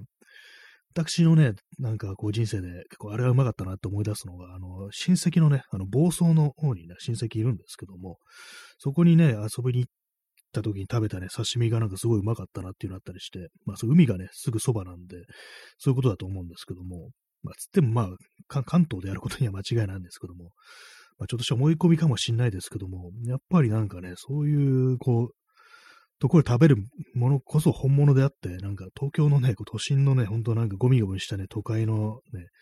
雑居ビルみたいなとこ入ってる、雑居ビルじゃなくてもあれですけども、ね、いくら金出しても、東京で食ってんだぞ、お前っていうね、なんかそんな気持ちはやっぱりありますよね。それでなんかね、金払って自分は味が上がってるみたいな、ね、ことをね、思うの、なんか本当になんか傲慢だなってことを思ったりして、そういうのがなんか嫌で、こう、美食的なものに対する抵抗感が非常にこう、強いっていうのはありますね。えー、クジャドリさん、バラムツを船の上で、あ、船の上でそのままね、こう、調理して食べるっていうね。あれはね、それがまあやっぱ多分思考なんでしょうね。私もそれはやったことないですけども、やっぱね、釣ってすぐなんか天ぷらなんていうね、そういうのもありますけどもね。まあ、東京湾でもなんか屋形船そんなんやってたりするんですかね、なんか。まあ、屋形船っていうとなんか、コロナ初期になんかあれでしたね、あの、クラスターがなんか発生したみたいなのちょっと今思い出しちゃいましたけども、あと、バラムツってあれでしたっけ？なんかあの、ひょっとしてあの、お腹壊すっていうやつでしたっけ？なんかありますよねあの、あそうですよね。チャンスさんお尻からって。確かなんかあの油がなんかそのまま出てくるっていう、あれですよね。あ、そうですね。P さん、バラムツ、便が止まらなくなるやつ。なんかありましたね、そういうのね。なんかあのネット上でなんかそういうね、デイリーポールだ、トップホタルだったかなんだかだったと思うんですけども、なんかその手の魚を深海魚を、まあ、あえて食ってみるっていうね、なんかそういうのやってる人がいて、やっぱまあ当然のごとくね、もう全部、全部出てきましたみたいなね、油がなんかもう本当に出てね、ダーッと出てきましたみたいなね、ことを書いてましたね。えー、クジラドリさん、ローが消化されないけどめちゃくちゃうまいそうです。あ、やっぱ味はいいんですね。味はあの油というかローみたいな感じなんですね。確か味が、味はうまいけど、そのね、後処理が大変で、それこそなんかあの、おむつとかしなきゃいけない多分レベルなんでしょうね。なんか、結構なんか、意志でなんか止められないみたいななんか感じってこと書いてあったような気がするんですよね。めちゃくちゃうまいんだらなんかそういうなんか対策してでも食べる価値があるっていうね。なんか結構それこそなんか結構真の美食なのかななんてことはちょっと思っちゃったりしますね。そこまでやってもなんかうまいもの食べたいっていうね。割となんかこうね、ちょっと陽気な感じしますよね。なんか美食っていうのはなんかこうね、あの、金に任せてとか、まあその味のわからない人を馬鹿にするとか、なんか本当に金に、まあ本当に嫌な金持ちっていうもののね、イメージとなんか非常に結びついてしまってて、それでもってね、なんか非常に抵抗感あるんですけども、まあ、そうですよね。それいうなんかこう、デメリットをね、こう、飲み込んでまでうまいもの食べたいっていうね、それはなかなかね、面白いかもしれないですね。えチャンツさん、貝原雄山のせい。ああ、いけすかないなんかね、あのイメージですよね。なんかね、あれも、貝原雄山も、キャラクター的にはあの、なんか、実はなんかこうね、息子であるシロのことをなんかいろいろ考えてるみたいな、実はなんかいい人みたいなね、そういうのありますけども、なんか表面的な態度はなんだこの親父やみたいなね、偏屈親父ですからね。やっぱね、あの、あのイメージはなんか良くないですよね、本当に。インスタントコーヒーを飲みます。このインスタントコーヒーを入れたのは誰だっていうね、感じですよね、本当こんなもので満足しているからね、こうこの国はダメになったんだみたいなね、そんなこと言いそうですけどもね、海外流さんとかね。まあ別にインスタントコーヒーがうまくないですけどもね、まあ、普通に入れたコーヒーもそんなうまくないですけども、私の場合はね、今日もちゃんとコーヒー入れたんですけど、まあ別にそんな変わらないな、みたいなね、ことを思ってしまったというね、まあそんな感じなんですけどもね。まあでもそのね、釣ってすぐ食べるっていうのはなんかね、なかなかこう、夢があるなって感じで、まあそれは結構バーベキュー的な感じですよね。ああいうのもうまいですからね、本当になんか、やっぱ直火で焼いたりとかね、そういうことしたりするのはね、いいですけども、やっぱり店、店っていうね、ものがなんかこう、あれですね、なんか、自分とは相入れ、相入れ、そしたら店やってる人にちょっと失礼ですけども、ね、なんかね、こう、高い店っていうものはなんかね、好きじゃないですね、本当にね。いくらうまかったとしても、なんかもう自分も not for me だなんてことはまあ、思ったりしますね。本当に。なんか全然このなんか発端のなんかサイゼリアというのね、なんかあれはあんまこう、こう認識しないであんま喋ってるんでね、なんかだんだんわけのわからんこう言ってますけどもね。はい。まあね、あれですよね、ファミレス、ファミレスもなんかね、人と喋るという点においてはなんか非常にいいなと思ったりして、まあなんか結構ね、私なんかもう、みんなでね、こうしゃ、おしゃべりできればいいだけであって、味なんかほんとどうでもいいんだよみたいなことをね、まあ思うタイプの人間なんでね。やっぱあれですよね、シチュエーションですよね、本当にね。たまになんかでもね、本当コロナ前とかね、たまになんかこう、夜ね、散歩してる時とか、ちょっと酒入れてみたらどうかなみたいな感じ、ちょっとバーみたいなとこ入って一杯だけ飲んでくる、ね、出てくるっていうのをやったことあるんですけども、なんかね、ほんと自分のスタイルじゃないというか、なんかリラックスできないんですよね、店ってところで。まずバーとか、あの、座る位置がなんか高くて疲れるっていう。バースツールってなんであの、なんかね、だるいんですよね、あれなんか。普通に座らせてくれやみたいなこと思ったりするんですよね、なんか。で、私なんか荷物、荷物が、荷物がなんか多いから、で結構置き場に困るっていうのがあったりして、結構店空いてたりするんですけども、なんか椅子がなんかずらっと並んでるところとかで、なんかあんまこう、なんか足元置く場所なくって、なんかそれでなんかね、落ち着けないんですよね、ほんとなんか。なんか合わないんですよね、ああいうとこが。喫茶店とかも別に行かないですね、そういえば。なんか、喫茶店はなんか別に自分にね、こう、そんなにノットフォーミじゃない割となんか自分に合ってるかななんてことまあ思ったりしなくもないんですけど、たまに行ってみようかななんていうふうに思うんですけども、やっぱりなんかね、ちょっと敷居高いというか、なんというか、まあ、自分の行動パターンの中に入ってないっていうのがあったりして行かないんですよね、なんか。本当なんか外に出た時に、何の、どこの店にも入らず何もね、こう、ね、食べない、飲まないでね、こう過ごすってことが多くて、たまになんかね、こう、飲食するときって、なんか本当公園のベンチに座ってなんかね、食べたり 飲んだりしてるってのがあって、たまにハッとするんですよね。いや、なんか、店入ればよかったんじゃないかみたいなことをね、思ったり、帰ってから思ったりするんですけども、なんか全然ね、なんかこう、その行動パターンの中に飲食店に入るというものが入ってこないんですよね。はい。まあそんな感じのことですね。まあでもそういうのなんかあの、アウトドア趣味とかね、なんか、それこそ海が近い、山が近いとかあったらなんかそういうソロキャンプとかね、なんか釣りとかそういうものをやってみたりするのかもしれないですけども、まあ都心においてなんか店に入ってね、くつろぐっていうことを、まあ、自分はね、なんか全然こう、あんましたいとね、思わないっていうね、感じに仕上がってしまってますね。はい。まあそんな感じなんですけどもね。インスタントコーヒーを飲みます。なんか今日は割となんかインスタントコーヒーがうまく感じられるような気がするんですけども、体が欲してるのかなというふうに思いますね。今日はあれですね、基礎寺スペシャルみたいな感じの放送になってますね。基礎寺。ね、なんか前にあのなんかあの、いぐさっていうところあるんですけど東京に。練馬区かな、そこは。杉並区かな。なんか、そこにもなんかね、非常にローカルというか、なんかあんまこう、見たことないような感じの和食系のファミレスがあって、なんか気になっちゃってるんですよね。行かないですけどもね。なんか店構えが気になるって感じで、なんか正確に言うとあの看板のフォントがなんか面白いみたいなね、味があるみたいな感じで、たまになんかね、そういうなんか、ね、そういうグラフィックみたいなのをね、見かけるとね、なんかちょっと観察したりするんですけども、何なんですかね、結構一時期流行ったんでしょうね、なんかああいう結構その、北海道の方のなんか、なんていうんですかね、北海道ラーメンっていうんですかね、なんかああいうものがなんか割となんか都内で多分一時期あったんじゃないかなみたいなね、そういうものを伺わせるような店の名残みたいなのをたまに見るんですけども、ちょっと郊外の方行くと、なんかね、あの、掃除でなんか木彫りっぽいっていうね、なんか、そういうものがあります。あ、そうですね。あの、くじらどりさん、どさんこラーメン、それですね。そうそうでした。どかどさんこラーメンですね。あのね、ドサンコラーメンの廃墟がね、なんか、イグサってとこにあるんですけども、なんかね、なんとも言えないね、なんか一時期これ来てたんだろうな、みたいなね、結構流行ってたんだろうな、みたいな、そんなの感じさせて、でなんかね、自分の幼い日の記憶になんかね、そういうもの残死みたいなのが、ね、結構あったような気がするんですよね。その、謎のドサンコブームというか、なんかちょっとね、自分の中でね、イメージ的なんか、なんかこう、高倉剣みたいなものが出てくるっていうかね、まあ、かなり昔じゃないかって感じですけどもね、なんかそういう北の大地へのなんか変なロマンみたいなものがなんかね、ある、ある時期ね、こう、日本のね、日本というかね、こう、テレビとかそういうところにも漂った時期があったのかなみたいな、そういうものを感じたりして、なんかその名残みたいなのをたまに見かけるとなんかちょっとメローな気分になるというね、まあそんな感じなんですけども、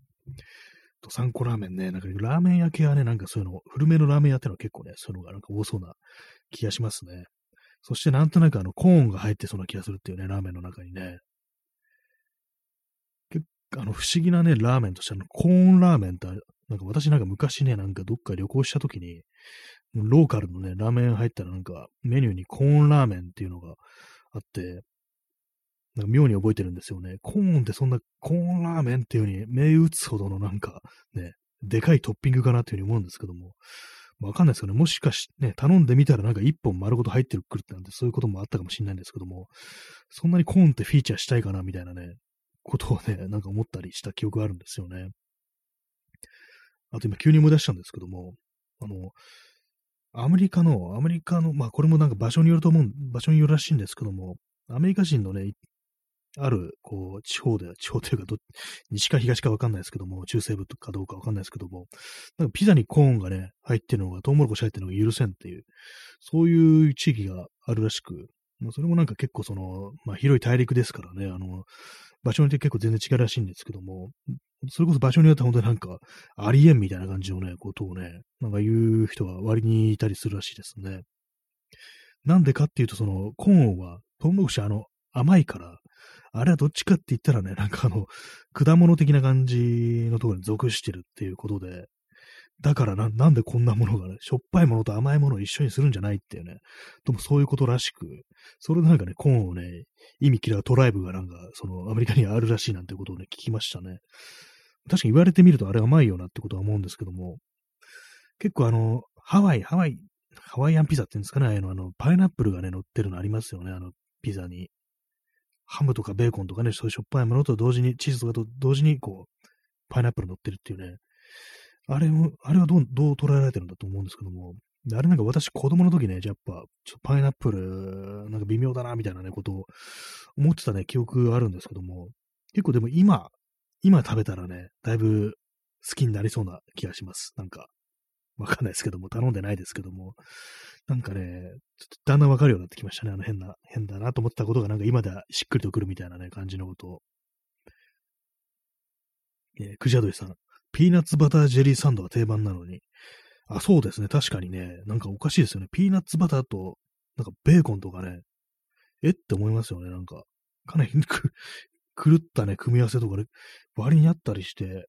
パンケーキにあの、メープルシロップかけて、その脇になんかあの、カリカリに焼いたベーコンがあるとか、そういうのありますからね。なんか、その辺の感覚どうなってんだろうみたいな感じで。まあ、ひょっとしたら、そうね、あの、コーンが許せないパーソンがいる地域は、ね、その、ピーナッツバタージェリーとか、もうダメなのかもしれないですけども、どうなってるんですかね。結構なんかわかんないですよね。まあいろんなところありますからね、結構、10波人柄げになんかアメリカこうだみたいなこと言うこと自体がなんかもう、そもそもナンセンスなんかもしれないですけどもね。あ、P さん、ステーキオレンジソース。あ、そうですね。柑橘系をね、なんか、ステーキのね、ソースに使うっていうのもありますよね。なんか一回そのオレンジソースって食べたことあるような気がします。結構美味しかったような気がして、割になんか肉料理となんかその手のね、そういう果物と合わせて、そのソースをね、果物にソースに使うっていうの結構ね、なんか合うような気がしますね、なんか。割に、そう考えるとなんかほんとコーン、コーンだけなんでそんなね、扱いを受ければならんのか感じしますけども、なんですかね、甘さの質が違うっていうことなのか、ね、なんかあれですかね、ピザにスイカが乗ってるみたいなそういうイメージなんですかね。まあ、それだけかね、極端な感じしますけども、ねまあ、わ、からん。大陸の、ね、アメリカ大陸のこう食文化ってものもいろいろあるっていうような感じですからね。今、ステーキであの、思い出してしまいましたね。あの、清原の YouTube の動画。清原ステーキ3.8キロ男食いをあれを思い出してしまいましたね。何だったんだろうって感じしますけどもね。え P さん、ハワイアンピザはパイナップル。あそうですね。やっぱパイパイナップルとなんかね、あの、いろいろ乗ってるって感じで。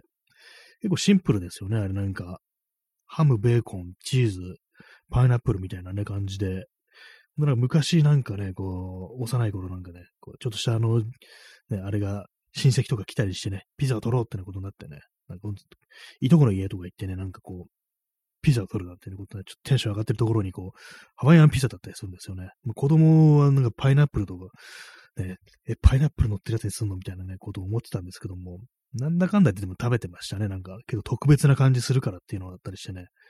なんか未だになんかちょっとね、その情景みたいなのを思い出せたりするんですけどもね。結構ね、夜遅い時間にね、なんかこう、本当になんか例外的に夜更かして、なおかつね、なんかそうピザを取るなんていうね、まあ、非常にこう贅沢なね、感じするっていうね、特別なイベントみたいな感じあるっていうね、割となんか思い出に残ったりするんですけども、今食べたらもっと美味しくね、感じられるかもしれないですね。あの、酢豚にもなんか入ってますよね、あの、パイナップルって。なんかあれはなんか肉が柔らかくなるからみたいなことを聞いたんですけども、どうなんですかね。私、あの、酢豚自体、あの、苦手で、なんかあの、苦手ですね。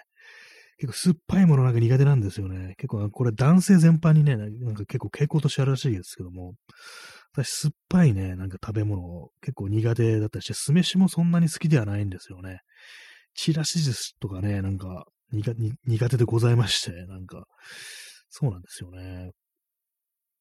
急になんか嫌いなものの話になってますけどもね。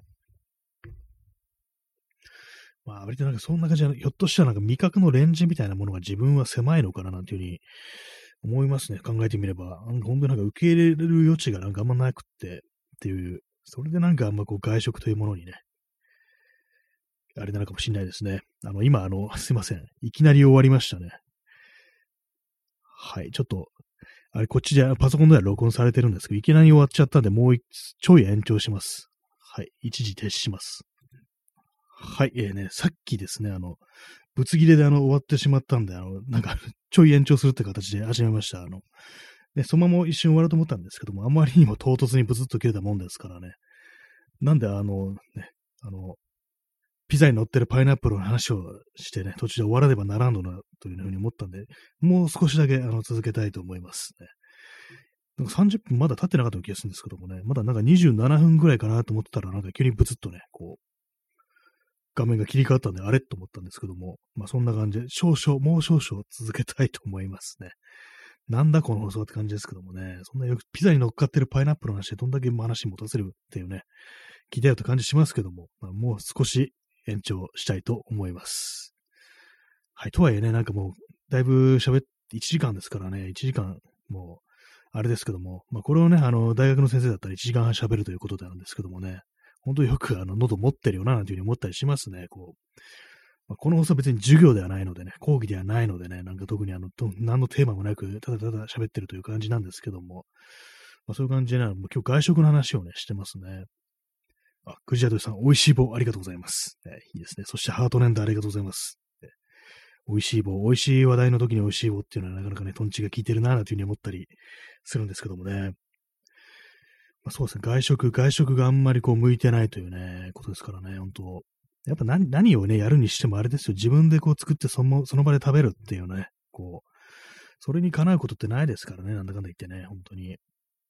えー、P さん、90分は人の集中力を超える時間。そうですね、人間はね、ほんとそんなね、集中できるもんではないっていうね、ことをね、言いますからね。だからこの放送もね、なんか本当、本来なんか横になったりしながらやるっていうね、そういう感じで言ったら方がいいのかもしれないですね。もう、やる方も聞く方もなんか横になってるとかね。なんか、そんな感じのね、あれがいいかもしれないですね。ね P さん、外食、すなわち屋外での食事。あ、もうそういう風になんか、これから切り替わってかもしれないですね。なんか、外食って言ったらなんか外に食べに行くって感じだったんですけども、ね、屋外での食事っていう風に意味が変わってくるっていうね、これから先のね、遠い未来ではそういう風になっていく可能性もあるな、なんていう風に思っちゃいますね。えー、耳かきさん、えー、ゾウさんありがとうございます。今、ゾウさん耳かきありがとうございますって言いそうになりましたけどもね。いいですね。私はこのゾウさんが結構好きですね。なんか、なんとも言えない表情してるっていうね。ゾウの、ゾウの顔って結構ね、好きですね。なんか、よく、はい、インターネットで動物の画像、画像というか動画とかを見るってことよくやるんですけども、あのね、あの、象のね、子供、小象、小象のなんかね、あの、ハッスルしてる様とかね、なんか、そのたまになんか見たりするんですけども、大変なんか可愛いななんていうふうに思うんですけども、まあ、象はなんか非常になんか知的レベルが高いっていう、まあ、言い方もあれですけども、なんかあの、頭がいいっていうふうに言いますからね、なんか仲間が死ぬと弔うっていうね、このお話3回ぐらいしてますけども、なんかそういうのもあったりして、ね、なんか象ってなんか私の中で結構特別な生き物みたいな、なんかそんな感じあったりするんですよね。まあ場合によっては人を殺したりもしますけどもね、象っていうのはね、こう、はい、象、象の話でした。ね、井の頭公園に昔象がいたんですよね。花子という名前の。で、私、幼い頃の私がその、ね、動物園、遠足で行って、うんこがでかいということに非常にびっくりしたというね、まあ、そんな思い出があるんですけどもね。数年前に、こうね、子供の時以来に井の頭公園の動物園に行ってみたら、もう、花子は、この世を去っていたというね、まあそんな話があってね、っていうね、ところなんですけども、まあ象はいいようなというね、そんな話ですね。えー、屋外での食事っていうことでね、やっぱあれですよ、本当まあ、こう言ったら店に、店をやってる人にね、あれですけども、でも逆に言うともし自分がなんかそういうお店をやるとなったらどういう店なんだろうっていうのは飲食店ですね。まあそういうのどうなんだろうっていう思うんですけども、あんま思いつかないですね。あんまそんなにあのこだわり、料理というものにこだわりはないですけども、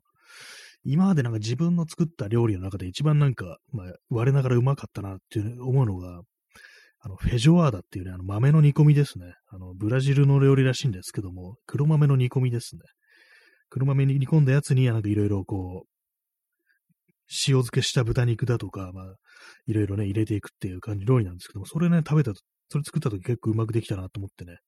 たまになんか作ったりするんですけども、まあ、まあ、豆にいるの時間がかかるんで、そこまで何度もやらないんですけども、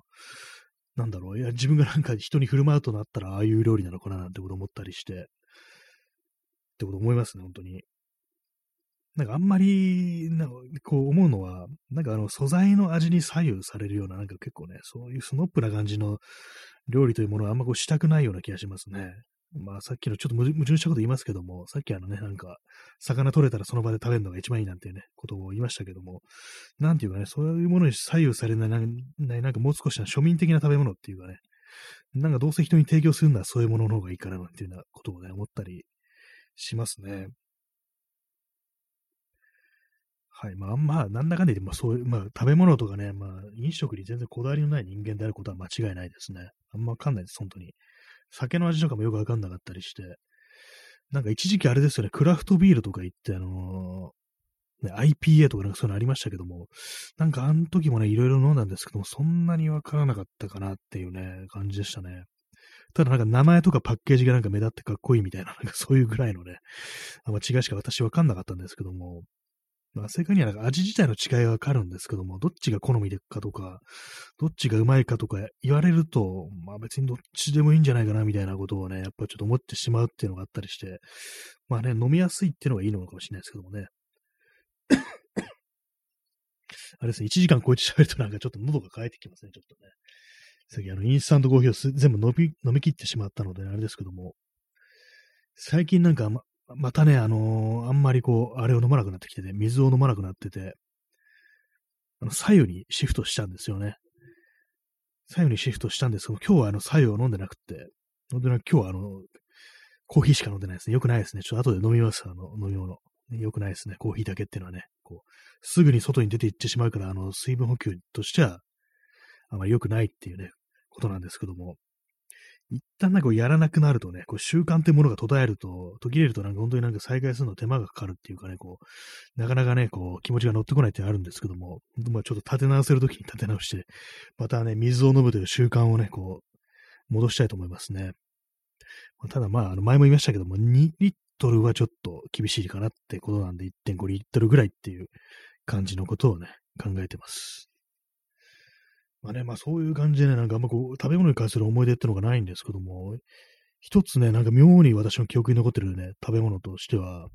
子供の頃ね、海に行って、まあそれもなんか暴走だったと思うんですけども、外房だったと思うんですけども、海に行って、海の家で食べたあのカレーですね。カレーなんですけども、まあうまくないんですよ。全然美味しくないんですよ。で、あの玉ねぎがなんかね、妙にでっかく切ってやってて、なんかきつかったっていうね、記憶があって、なんかそれたまに思い出すんですよね。海とかね、近く撮ったりすると。あの時なんか玉ねぎ、やたらでかい玉ねぎが入った、こう、カレー食べたなと思って、なんかうまくないのに、全然美味しくなかったのに妙に記憶に残る食べ物って結構あるような気がして、しかもそれもなんか、まずいとかね、そのまんまマイナスでもないんですけども、なんかちょっと好みじゃないなとか、ちょっとなんか具の感、ね、そう、それこそさっきみたいなね、玉ねぎみたいな感じで、切り方がなんか雑だな、みたいなね、なんかそういうまあちょっとしたネガティブな要素っていう、それでもってなんか妙にね、なんか記憶の中を長く生き延びてる、なんか謎のね、なんか食べ物って結構あるような気がしますね。妙にそういうのがあったりして、私、もう一つね、あるのかな。機内食でね、まあ、この話2回目なんですけども、えー、機内食で食べたね、なんかの、に、細い人参ですね。なんかね、あれ、変、変なね、鼻になんか抜けるようなね、臭みっていうか、えぐみみたいなものがあって、なんか妙にきつかったなってことをね、思うんですよね。あともう一つあれですよね、給食、学校給食のね、おでんですね。なんかね、その、人参がめちゃくちゃでかいね、状態で入ってたんですよ。よくなんかあの、シチューとかね、あの、野菜がね、こう、乱切りでなんかすごい大きいゴロッとした感じで入ってるのがいいなんて言いますけども、これなん、これ、人参をなんか2等分したみたいなね、大きさっていうかね、でかくないみたいなね、まあ子供だったからとなるかもしれないですけども、これはちょっと無茶でしょみたいな感じのね、大きさのなんか人参が入ってて、で、なんかね、それ、私、自分で配膳したわけじゃなくて、あの、まあ、ぶ、ね、クラスでね、こう、班に分かれて、こう、配膳係みたいなのありましたけども、なんかね、クラスメートのね、女子からね、クソでかい人参をなんか2つぐらい入れられたって感じで、で、なんかね、それ入れた時最初ね、抗議したような気がするんですよ。人参二つもいらないよみたいなこと多分言ったと思うんですけども、そしたらね、好き嫌いはダメだよみたいなね、こと言われてなんかね、食う羽目になったっていうね、ことがあったような気がするんですよね。まあ別に食べられないものではないですからね、あれなんですけども、ちょっとこの人参こんな食いたくないな、みたいなね、なんかそんなことを思った記憶がありますね。妙にね。それし、あの、その、あれですね、こう、配膳してくれたね、クラスメートの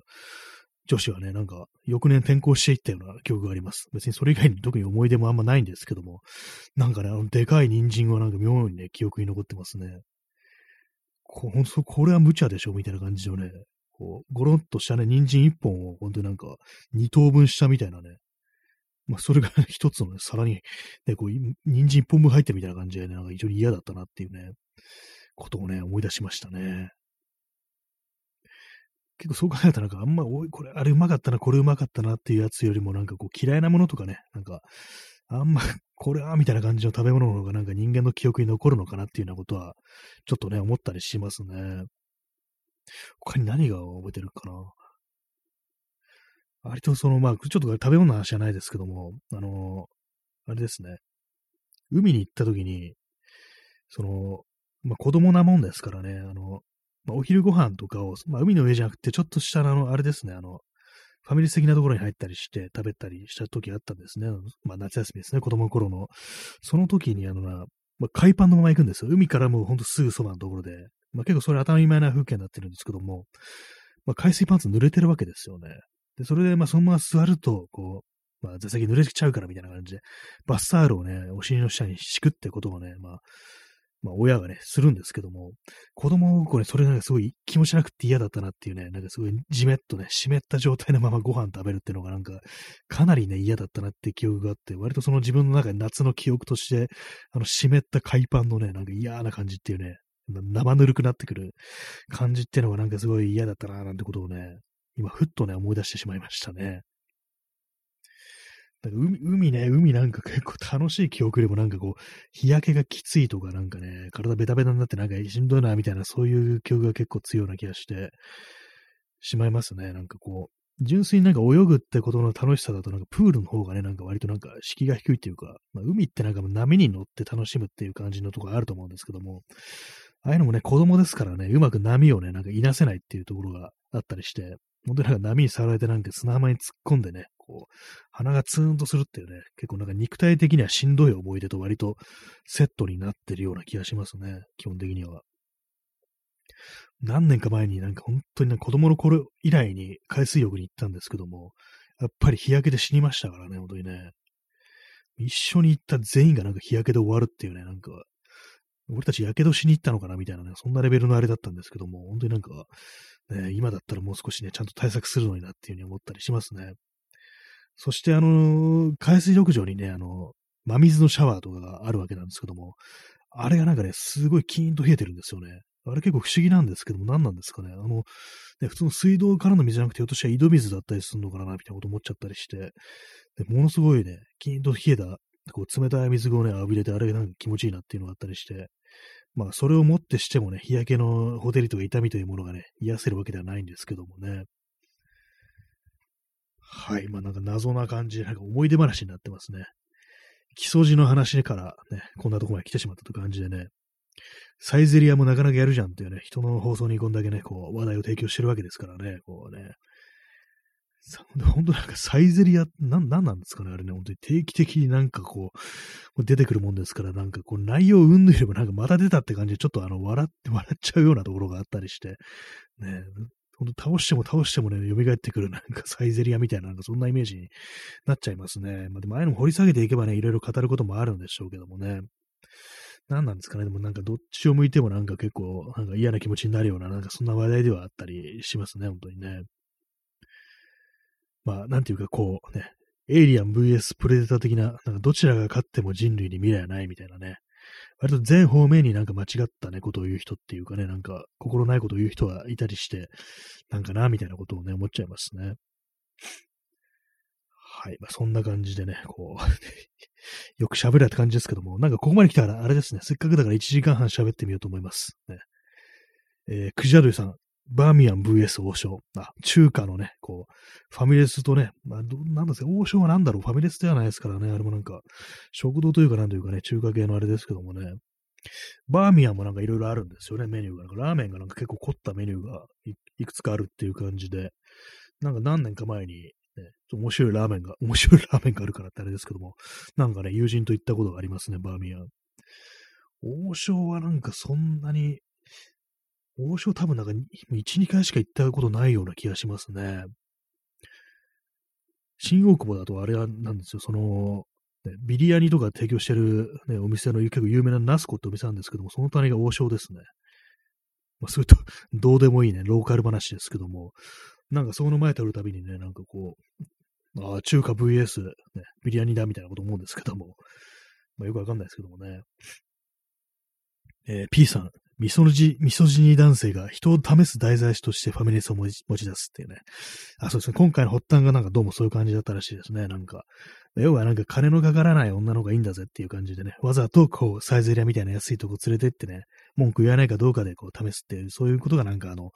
どうもね、発端だったっていうことらしいですからね。本当にやってんですかね、そんなことをね、試すっていうね。割にでもなんかでも、そうですね。人を試すっていうようなことをやる男っていうのは、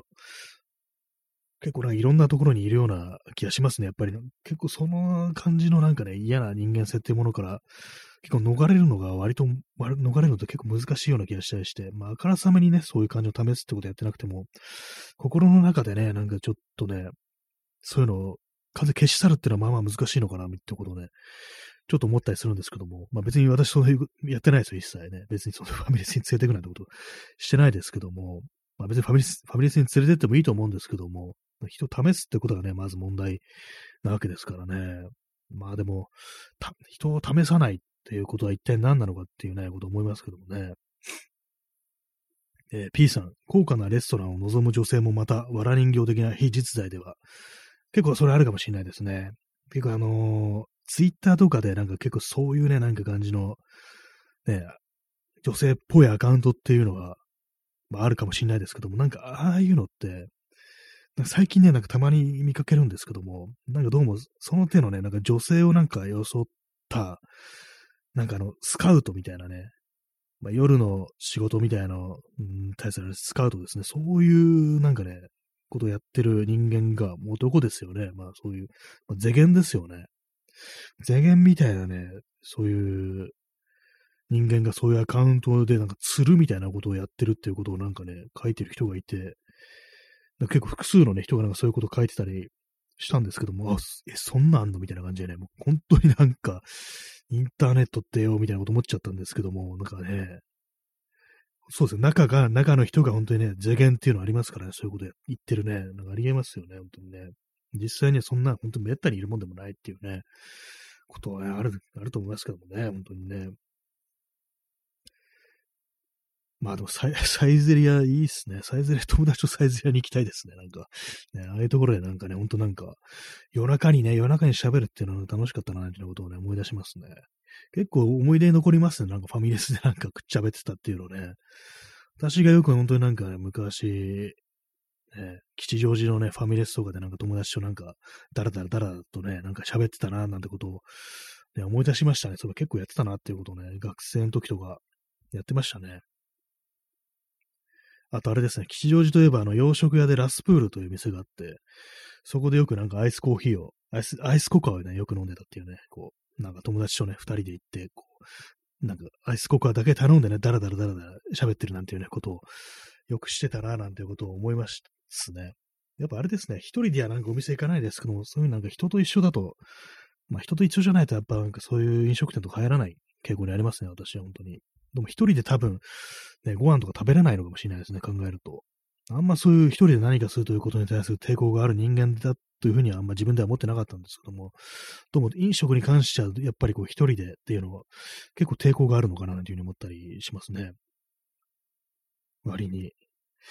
本当になんかバーとかね、なんか行ったことあるんですけども、間が持たなすぎて、なんかあのね、バーテンダーのね、人とちょろっとね、喋ったりするんですけども、それでもね、なんかこの間が持たなくって、なんとなく、ほとんど一気みたいな感じで飲み干してね、出てくってことやったことありますからね。ちょっとここは、これ、この文化は自分に合わんのかなみたいな感じでね、もうぐーっとねほ、ほぼ一気みたいな感じでね、飲み干して出てくっていうね、こいつなんかね、やばいんじゃないかみたいなこと思われたんじゃないかと思うんですけども、なんかね、そうですね、えー、チャンツさん、うっかりハードボイルド。そうですね。はためから見したらね、なかなか渋い行動に思ってたかもしれないですけども、もうただただ間が持たなかったというだけでね、一気にね、こう、飲んでね、出ていくっていうね、どんだ、どんだけ飲みたかったのお前みたいな感じですけども、なんかほんとバーはね、一人で何回か入ってみたんですけども、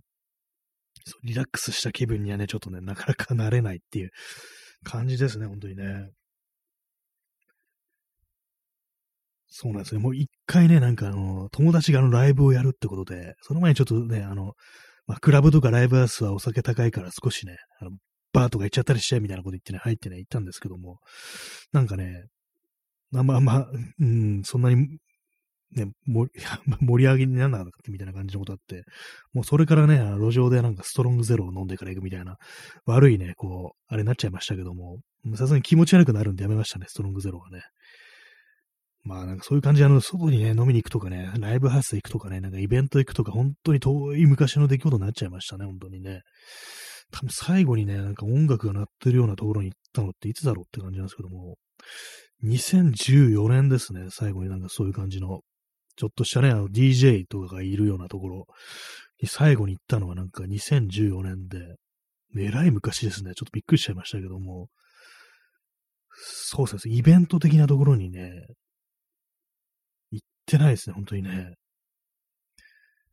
ちょ 自分でなんかまあびっくりしたというか、まあもともとそういうところに行くわけでもなくってね、たまたまなんか友人とか、そういう方面に詳しいね、友人、詳しい人とね、なんか友人になるとなんかそういうとこ行くっていう感じだったんですけども、もうここ数年ではなんかとんとなんかね、なくなりましたという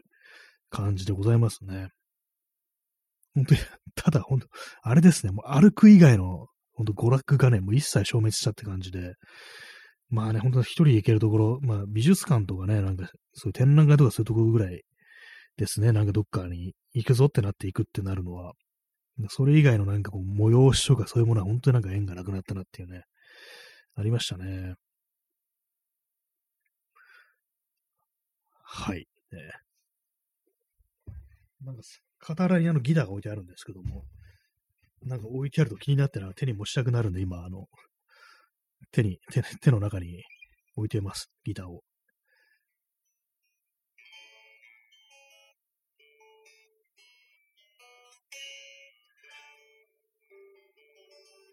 チューリングが狂ってますね。こうまあ、音あんま聞こえてないと思うんですけども、これも。なんか安いギターなんですけども、1万2000円ぐらいの安いギターなんですけども、結構今、ね、感じると、きやすいなっていうふうに思って、ただあの見た目がなんかね、あの昔のなんかメタルバンドみたいな感じでね、ちょっと派手なんですよね。ラメ入りの、ラメ入りのなんでワインネットみたいな感じで、変形ギターなんですよ。あの稲妻みたいな形してるってやつで、あの有名なので、あの、あれですね、あの、ギブソンのエクスプローラーっていうギターがあるんですけども、それと似たような形してるんですね。あの、まあ、エリック・クラプトンが持ってるやつと同じ形をしてるっていうあれでね、あれなんですけども、まあ、それだけです、ね。なんかここ数日ね、妙になんかあの、YouTube とかであのギターのね、動画とか見たりして、なんかいろんなね、こうギターの音とかね、こう比べたりしてるんですけども、まあ、別に新しいやつ買うっていうね、そういう気持ちは全然ないんですけども、ね、それやってくれたら今のやつでね、もっと上手くなるように練習しなきゃっていう感じなんで新しく買う気はないんですけども、なんか結構ね、こう、バンド練習とかも全然やってないのになんかそういうのね、やっぱ定期的に見ちゃうんですけども、心の底ではやっぱなんかね、そういうでかい音出して楽器を弾きたいっていう気持ちがあるのかなというふうに思ったりしますね。まあでも 別にやってもいいんですけどもね、なんか本当になんか、そのバンドの練習ってやつもね、なんか2000最後に練習したの2017年ですからね、もう昔でしょっていうね、感じですけども、本当になんか、別にまたやってもいいんですけどもね、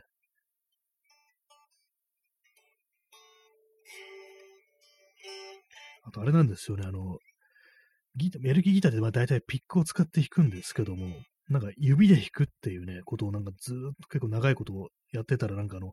ピックをね、持つ指にあんまこう力が入んなくなってきたっていうか、たまにピックで弾こうと思ってもなんか落っことしちゃうんですよね。なんか結構ね、怖いっていうかなんか、指の力なくなってんのかなみたいなね、こと思うんですけども、まあ、こう指に慣れてしま、指引きに慣れてしまったせいだと思いたいですね。だけど本当になんか、昔と比べてね、こう、握力がなんかやっぱなくなってきてるような気がして、まあそれは練習あんましてないからっていうのはあるんですけども、まあ、人間ね、筋力ってものはどんどん衰えますからね、たまになんかハンドルグリップみたいなのを買って、一応維持した方がいいのかなって思ったりしてますっていうね、まあそんな感じなんですけども、こんなのどうでもいい話を放送になってますね。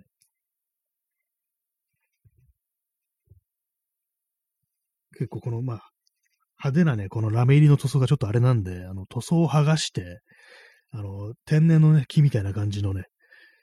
オイルフィニッシュみたいな感じにしてみようかなと思うんですけども、結構その剥がす過程が大変そうだなっていう感じで、なんかアイロンとかをね、当てて、まあ、塗膜を剥がすみたいな感じになるらしいんですけども、まあ、ウレタン塗装らしい、ラッカー塗装なのかなどっちなんだろう。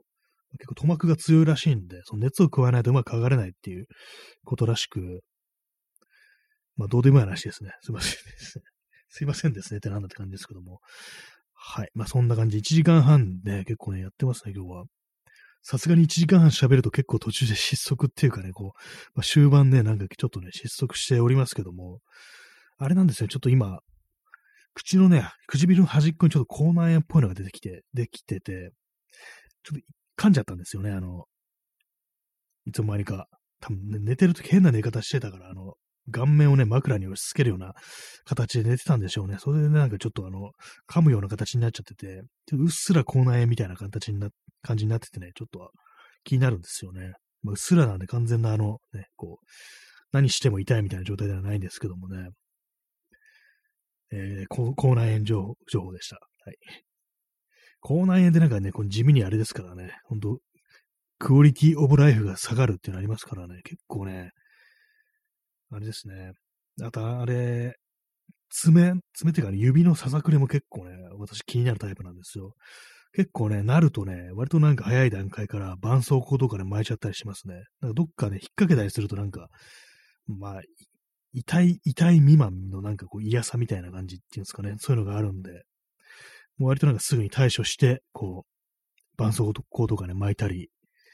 してますね。どうでもいい生活情報ですね、本当にね。今急に思い出したんですけども、私の祖母、あのね、あのセーターをね、編んでくれた私の、まあ、亡き祖母が、ささくれができると、なんかね、あれ、絆創膏を一本、一枚丸ごとじゃなくて、ハサミでね、ちょきっと切ってね、端っこのね、テープの部分とかを、こうペタッと貼るみたいな感じでね、対処してましたね。まあ、まあ、すごい気になるから、まあそういう感じで、とりあえずね、覆っておこうっていう感じなんでしょうけれどもね、珍しい使い方をしていたなっていうふうに思いますね。粘着部分、まあ、要はセロテープ巻いてんのとあんま変わんないですかね、それだとね。はいね。謎のね、私のおばあちゃん情報でした。誰が聞きたいんだって感じですけども。今日はあれですね、あの、おばあさんの編んでくれたセーターは着てないです。割と暖かかったんでね。あと、この、あれです、あの、セーターに穴が開いてるのを発見してしまいました。肩のところに結構ね、大きい穴が開いてて、ちょっと作わないとな、なんていうふうに思ってるところです。まあ、ただ編み物をね、作ったことがないんで、どうすればいいのかよくわかんないんですけども、毛糸とかじゃなくて、まあ、糸とかでもいいのかなっていうね。まあ、別に下になんかね、あの、黒い、ね、インナーとか着てれば気づかない感じなんで別にいいんですけどもね。はい、えー、おばあさんの編んでくれたセーター情報でした。ね、皆さんの、まあの、ね、誰かのね、こう、なんか編みましたとかね、なんか編んでくれた人がいましたとか、なんかそういうのありましたら教えてください。ね、知ったところで別に何も起きないんですけどもね。はい。あれですね、最近あの思うんですけど、首が、首が冷たいなっていうことに気づいて、なんでパーカーを好む、好んで着るようになったかなと思ったら、あの、フードでね、あの首の部分がちょっと暖かいっていうのがあったりして、今までマフラーってものにあんまりこう、芯を置いてなかったんですけども、邪魔だぐらいに思ったんですけども、首、コード、首の後ろ側のね、冷たさから逃れるには、結構マフラーいいのかななんていうふうに、まあ、思ってるという、そんなね、感じです。ね。まあ、本当に1時間半というね、長きにわたってお付き合いいただきありがとうございました。今日はなんか本当、だらだらだらだとやってしまいましたけどもね、皆様がたくさんコメントをね、くれたおかげで、なんか本当にやり通すことができましたという感じで、非常にまあ、感謝しておりますというね、そんな感じでございますけどもね。え、第280回、ね、1時間半スペシャルいかがでしたでしょうか何の話をしたか私はもう忘れました。ね、ファミレスの話でしたね。まあ別にそんな大してね、こう、突っ込むようなところもないね、感じでしたけども、まあそんな感じでね、また明日もやりたいと思ってますので、よろしくお願いします。それでは、皆様おやすみなさい。さようなら。